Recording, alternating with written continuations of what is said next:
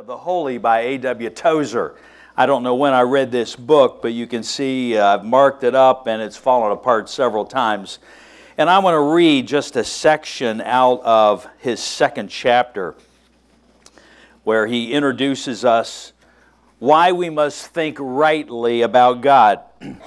what comes to our minds when we think about God is the most important thing about us. It's true. What is your view of God? The gravest question before the church is always God Himself. And the best thing about any man is not what he may at a given time say or do, but what in his heart he conceives about God. Always the most revealing thing about a church, the church in general, this specific church. Always the most important thing about a church is her idea of God just as her most significant message is what she says about him or leaves unsaid, for her silence is often more eloquent than her speech. So, what would we say about God this morning? Uh, Kathy, I loved your song to introduce us to that theme, Open Our Hearts. And may the Lord bless our hearts and open them to Him this morning through this passage. Now, if you have your copy of the Word, in whatever form it is, electronic or just your, your ears, turn with me to Ezekiel 1. I want to read this vision of God. Visions are critically important in all of life. And when I say visions, there are all kinds of visions. The vision that Ezekiel has is a very unique vision. Daniel had visions, Isaiah had visions, I would say the New Testament writers all had visions of God in various ways. You'll hear one vision of God this morning. It's a unique vision. I would say you would fact we should factor it into our minds as we think about God this morning. So I'm going to read the vision this morning, and just comment on it. So follow along with me in this passage. Beginning in verse 1. Now it came about in the 30th year. I think that's Ezekiel's age. he was 30. That's the time uh, the prophets really, you know, when you're inaugurated in the ministry, that's when it happened. Keep in mind, Ezekiel prophesied alongside Jeremiah, who was back in Israel. Ezekiel is in exile. He and Daniel were contemporaries. Interesting to think. What, what is your, both Daniel and Ezekiel had great visions of God. They served in two different areas, two different arenas of ministry. so we meet Ezekiel at 30 on the fifth day of the fourth month. While he was on the river Chebar amongst the exiles. You think you're in a foreign land some days? Identify with Ezekiel. The heavens were opened, and I saw the visions of God. on the fifth of the month. This is his fifth year in exile. He was taken captive in 597 BC.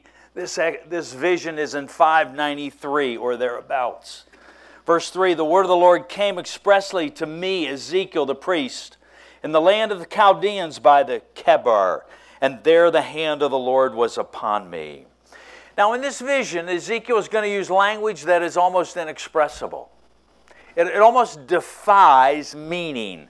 He will use words to explain some things he sees, but these words uh, don't do justice to what he saw.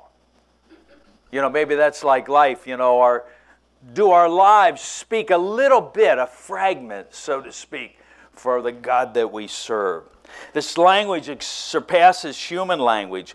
It speaks of the absolute sovereignty of God, His omniscience, His omnipresence, everything about him. And it begins in verse 4.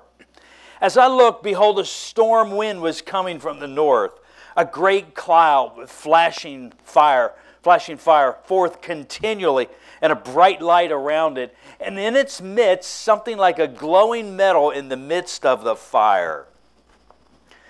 Now, picture a lot, uh, Ezekiel I, I, think about this as a farm kid growing up in Pennsylvania. I remember standing in our barn. We'd be uh, working as hard as we could to get the hay in the barn before the, the thunderstorms came. And we'd be standing there in the barn with the hay in the barn, watching these huge storms just descend on us. The lightning flashed, the thunder rolled, and you could tremble almost. Just being grateful you got your work done, and sometimes it didn't happen that way. I remember one of those storms that came to our farm. We, I was brought up in a dairy farm. We milked about 70, 80 cows. And one of those storms hit, and the lightning struck the barn. And you could actually see the lightning jump from cow to cow the whole way through the barn. The barn, how it burnt, didn't burn down, I don't know. But I think of these storms, so we think of them here in Texas. We see the clouds, the lightning flash, the tunnel, the funnels come out of the cloud, and the devastation that happens sometimes. So Ezekiel is sitting here, this storm is de- descending, uh, fire, lightning going all around, bright light, and in its midst, something like a glowing metal in the midst of the fire. What is God doing? This glowing metal, I think, is something about the work of God. I thought about this uh, when I was 19. I worked in a steel mill in Coatesville, Pennsylvania for Coatesville Steel. And I remember watching these big ladles, heavy ladles, you know, worked by cranes where they'd pour out the molten and it would begin to take shape. Something in this cast, something in this hot metal Something new was being created out of something old. I think that's a theme in this vision. God is creating something new in this violent storm that's about to come. Verse 5 Within it there were figures resembling four living beings. These are fascinating. And this was their appearance. They had a human form. Each of them had four faces and four wings, if you can imagine that. Their legs were straight, they were strong, they were ready. Their feet were like a calf's hoof. Calves learn to, I mean, they just jump all over the place. So these legs were strong, but their hoofs were alive. They gleamed like a burnished bronze. Under their wings on their four sides were human hands. These beings were ready to serve. As for the faces and wings of the four of them, their wings touched one another. So they each have two sets of wings, and these wings are out here. They're touching each other, they're all around. Their faces did not turn when they moved, they each went straight forward. As for the form of their faces, they had four of them. They each had the face of a man. Uh, the, all four had the face of a lion on the right and a face of a bull on the left and they had the face of the eagle. They had these four faces uh, the face of a man, they're thinking, they're alive. The face of a bull or an oxen, steady, steadfast. The face of an eagle, they were swift and powerful. The face of a lion, they were strong and devouring. All these themes in these four creatures, four cherubim that are in the place of God. We'll look at it a little bit. I think these are the four living creatures that John sees in his book of Revelation, in Revelation chapter 4 and 5. But these four cherubim in the presence of God, such were their faces. They were majesty and power. Their wings were spread out above. Each had two touching the, beam, and two covered their bodies, so they were all connected. Each went straight forward. They were very intentful in what they were doing. They never got sidetracked. These four faces were all around. They saw everything and they moved at the impulse. They each went straight forward. First of four references in four repetitions in this vision, wherever the Spirit would go, they, were, they would go. They were all led by the Spirit of God. I thought of Jesus who moved at the impulse of the Spirit of God. Jesus did nothing except what the Spirit of God told him to do. So that's that they were obedient. In the midst of the living beings, there was something that looked like burning coals of fire. You have this, this hot iron thing in the middle of the first vision. Now, amongst these, there's burning coals of fire. And in this burning coals of fire, they're like lightning or torches darting back and forth among the living beings. You can't read this without at least having a sense of the holiness of God. His fire permeating everything, consuming everything that is there, but it's always burning, always alive, like Daniel's furnace where the fire came, but the, the four were never consumed, they were never burnt. So the holiness of God is in the midst of these creatures. The fire was bright and lightning was flashing from the fire. Can you envision these four creatures with these four faces? Lightning all over. This gold, I mean, this, uh, this, uh, burning, this glowing metal, which we saw earlier. Now, verse 15. Now, as I looked at the living beings, there was one wheel on the earth beside the living beings for each of the four of them. So now there are four wheels that enter the picture. The appearance of the wheels and their workmanship was like sparkling beryl, and all four of them had the same form, their appearance surrounding radiance. Such was the appearance of the likeness of the glory of the Lord. And when I saw it, no, I missed, I'm sorry. The workman was as if the wheel was within another. So there were four wheels in the four beings, and then there was a wheel on earth. A wheel, you remember the famous song, The Wheel Within a Wheel? Ezekiel saw, saw this. So one wheel is horizontal, seemingly. The other wheel on the earth is vertical, and these wheels are in each other. So you see these four living creatures, they each have a wheel, and there's a wheel in the ground. So you get the image of a chariot where these four beings are together, hovering together over the earth. And they are above a wheel. They have these four wheels. You can think of them maybe in a square where the one creature's here, one's here, one's here, one's here, and each has a wheel on the earth. So this chariot structure seems to be moving. And whenever they moved, in any of the four directions without turning as they moved. As for their rims, they were lofty and awesome. And the rims of all four of them, these are the wheels on the earth, I take it, were full of eyes round about. So this chariot is moving. It goes this way, that way. Everything's always intentful. The eyes are always straight on all four sides. So the holiness of God moves throughout. These wheels are turning this chariot like structure. As for the rims, they were lofty and awesome, and, all, and the rims of all four of them were full of eyes.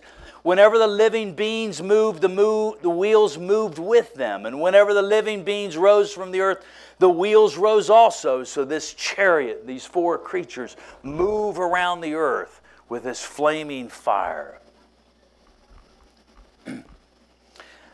The wheels rose close beside them, for the spirit of the living being was in the wheels. Verse 21.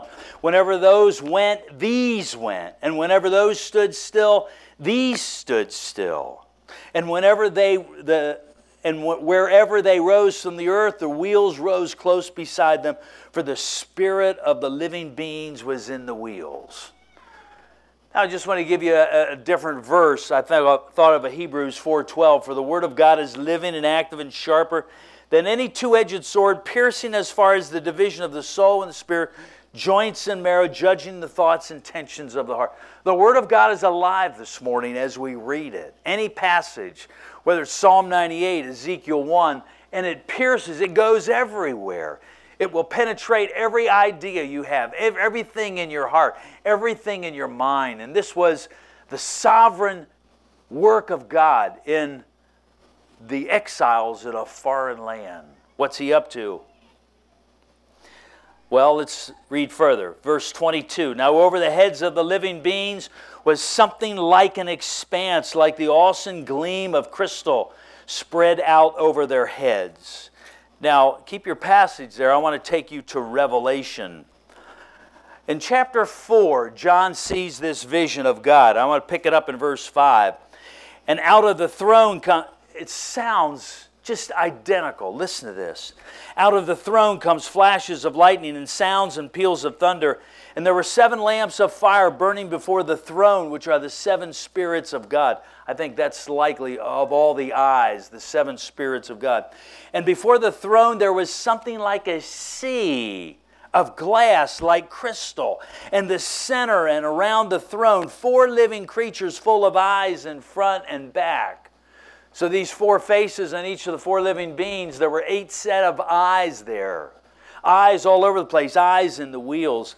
And verse 8, and the four living creatures, each one of them saying, six wings, having six wings full of eyes all around, Day and night they do not cease saying, Holy, holy, holy is the Lord God, the Almighty, who was and who is and is to come. This is Ezekiel's vision of God. So in verse 22, back to Ezekiel, there was something like an expanse. That's the expanse in verse 6, this sea. And he goes on, under the expanse, their wings were stretched out, one toward the other. Each one had two wings covering his body on one side and the other. And I heard the sound of their wings like a sound of abundant waters as they went, like the voice of the Almighty, a sound of tumult like the sound of an army camp. The idea of judgment. God is in his army moving. And whenever they stood, they dropped their wings in awe. Verse 25 And there came a voice from the expanse that was over their heads. Whenever they stood still, they dropped their wings in quietness and worship, I might say. Now, above the expanse, verse 26, that was over their heads, there was something resembling a throne like lapis lazuli in appearance, and on that throne resembled, and on that which resembled a throne, high up was a figure with the appearance of a, tell me, man. So here you have the four living creatures, the wheels within them, the wheels in the ground, the chariot like structure moving. Above it was the expanse, the heavens, and above it there was a throne. And on this throne, there is something of the appearance of a man. I believe this vision is a theophany, a picture of Jesus. Let me say something. I think the highest representation of God Himself is a man. If God wanted to show Himself to His people, how would He show Himself? Will he show himself in this vision? These creatures, the wheels, the magnificence, the visions of Daniel? Or would he show himself as a man? Galatians, Paul says, and when the fullness of time was come, God sent forth his son, born of a woman. And Jesus, this representation of this vision this morning, comes in the flesh. By the way, when I'm back here in July, I'm going to preach on the man vision, Jesus, out of Luke chapter 7.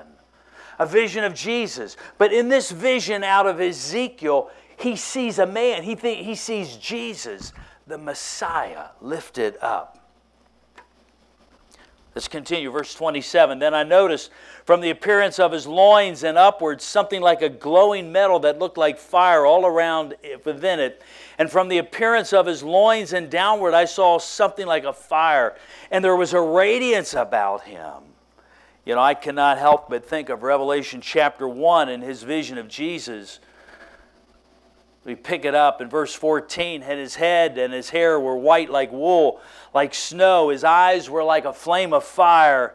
His feet were like burnished bronze when it had been made to glow in a furnace, and his voice was like the sound of many waters. And in his right hand he held seven stars, and out of his mouth came a sharp two edged sword, and his face was like the sun shining in all its strength.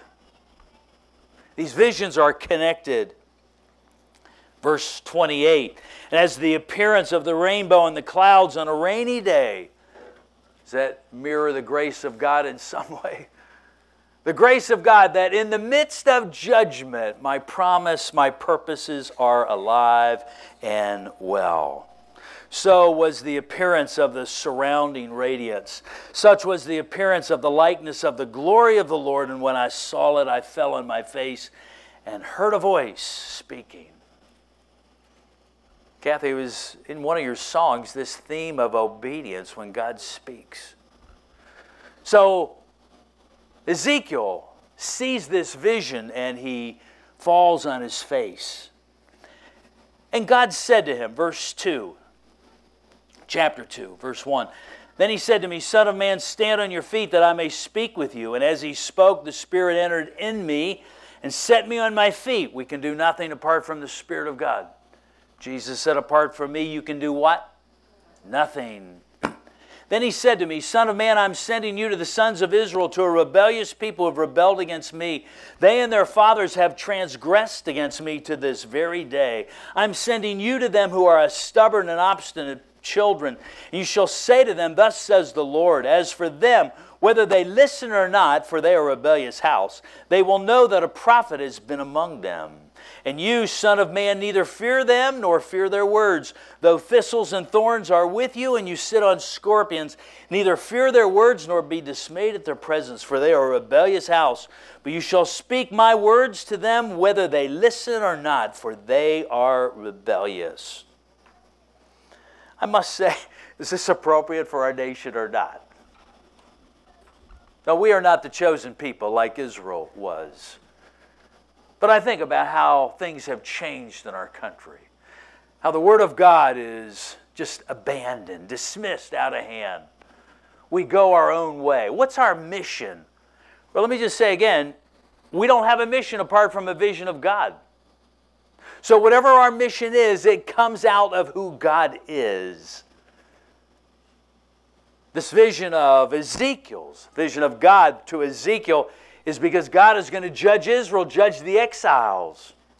He's going to bring down his wrath on them and destroy, uh, destroy them because their lack of obedience, their, their unfaithfulness, their rebelliousness. But even in his judgment, there is something being reformed, this molten steel. God has never abandoned his people, although he deals with them. Verse 8 Now to you, O Son of Man, listen to what I'm speaking to you. Do not be rebellious like that rebellious house. I asked myself this morning do we obey God? Do I obey Him? Do I have a heart to follow Him everywhere I go? In our age, as I think God is calling the church to a greater courage today than ever before, to speak up for Him in all kinds of areas, to be open, to be men and women of conviction. Don't be rebellious. Open your mouth and eat what I'm giving to you. And then I looked, and behold, the hand was extended to me, and lo, a scroll was in it. And when he spread it out before me, it was written on the front and back, and written on it were lamentations, mourning, and woe for the judgment of God. Eat it. I think of Jeremiah, Jeremiah 15, 16. He says, Thy words were found, and I ate them, and they became to me the joy and delight of my soul. For I am called by thy name, O Lord God of hosts. And then we come to chapter 3, just the first three verses. And then God said to me, Son of man, eat what you find, eat this scroll, and go, speak to the house of Israel. So I opened my mouth, and he fed me this scroll. And he said to me, Son of man, feed your stomach and fill your body with this scroll which I'm giving you. You know, that's every part of our being is satisfied with the fullness of God. We are unsatisfied people. We dabble in all kinds of different things in our culture because we're not deeply satisfied with God. May we eat the word.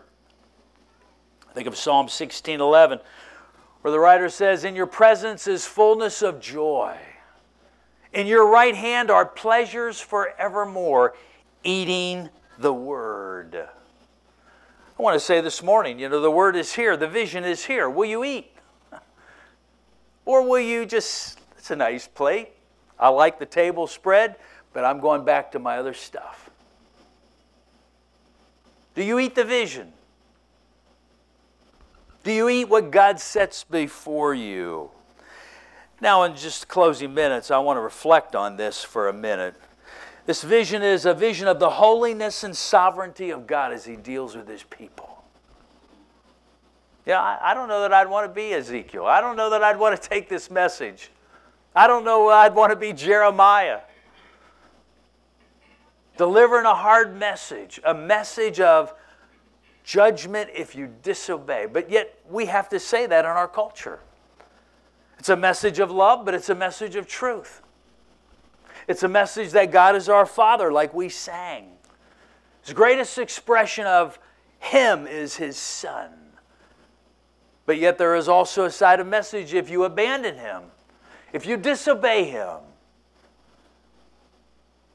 Here's what lies ahead.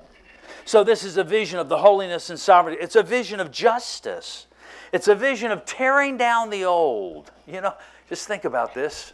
These are the these four living creatures. They're cherubim. You remember what was on the Ark of the Covenant in the tabernacle and in the temple? They were the cherubim, the holiness of God. All of that is going to be destroyed. All of it. It's gone today. We don't go. Uh, we don't have a high priest who has to go to the Holy of Holies once a year. It's all gone. It's all shattered. God is showing Ezekiel, I'm going to do something new. In Ezekiel 11, he says, I'm going to give them a heart of flesh so that people will always respond to me. I want to say that's what Jesus is to us. He's given us His own flesh. We eat it and drink it when we remember Him. He is the express vision of God a vision of newness, something new. And He established that in our own hearts through the Lord Jesus Christ. As He suffered, as He took the judgment of the holiness of God for our sin. A couple questions that are there in your bulletin. What is the vision of God of the average believer? Can you put these two visions together a vision of the sovereign holiness, judgment of God, and the judgment of, I mean, and all that taken out on Jesus. He who knew no sin became sin for us that we might become the righteousness of God. How important is vision to mission? I think it's critical. What's your vision of God and what's your mission? What is the impact of your vision in your own life? Do you have a big view of God? What's your vision of God in your marriage, for your children, for your grandchildren, for your church, and where you're at? for your work every day, for proclaiming the gospel of Jesus in our culture. What's your vision of God? Last question is Will you eat this vision? You say, I, I, Hal, I'm not up to eating this vision this morning. I'm not quite sure where this is. Will you meditate on it? Will you put yourself in Ezekiel's shoes? And see the high, holy, sovereign God working out his will in all of life, in the Middle East, in our world today, all over this globe. His vision is coming. His vision is his son working through the church, rebuilding, recrafting through our lives, throughout North Dallas, throughout Richardson, throughout Plano, throughout Gar- all this area through the lives that we live. My prayer for myself and for you and for all of us is that God will deepen his vision of who he is in our hearts and our minds. Will you pray with me? Father, I thank you for this vision of Ezekiel's. What an amazing, amazing reality that he saw of who you are and all you're about in your people. Lord, in a different way, we're not a, where Ezekiel was, but I pray that you will give us a clear identification with who you are and the vision of who you are and how you express yourself and how you're at work in our lives in this world. And may we be obedient. And give us a fresh vision this day of who you are and who your Son is and how the Spirit wants to work in our lives. And may we be like those four living creatures moving at the impulse of your Spirit in our lives in every way, I pray. In Jesus' name.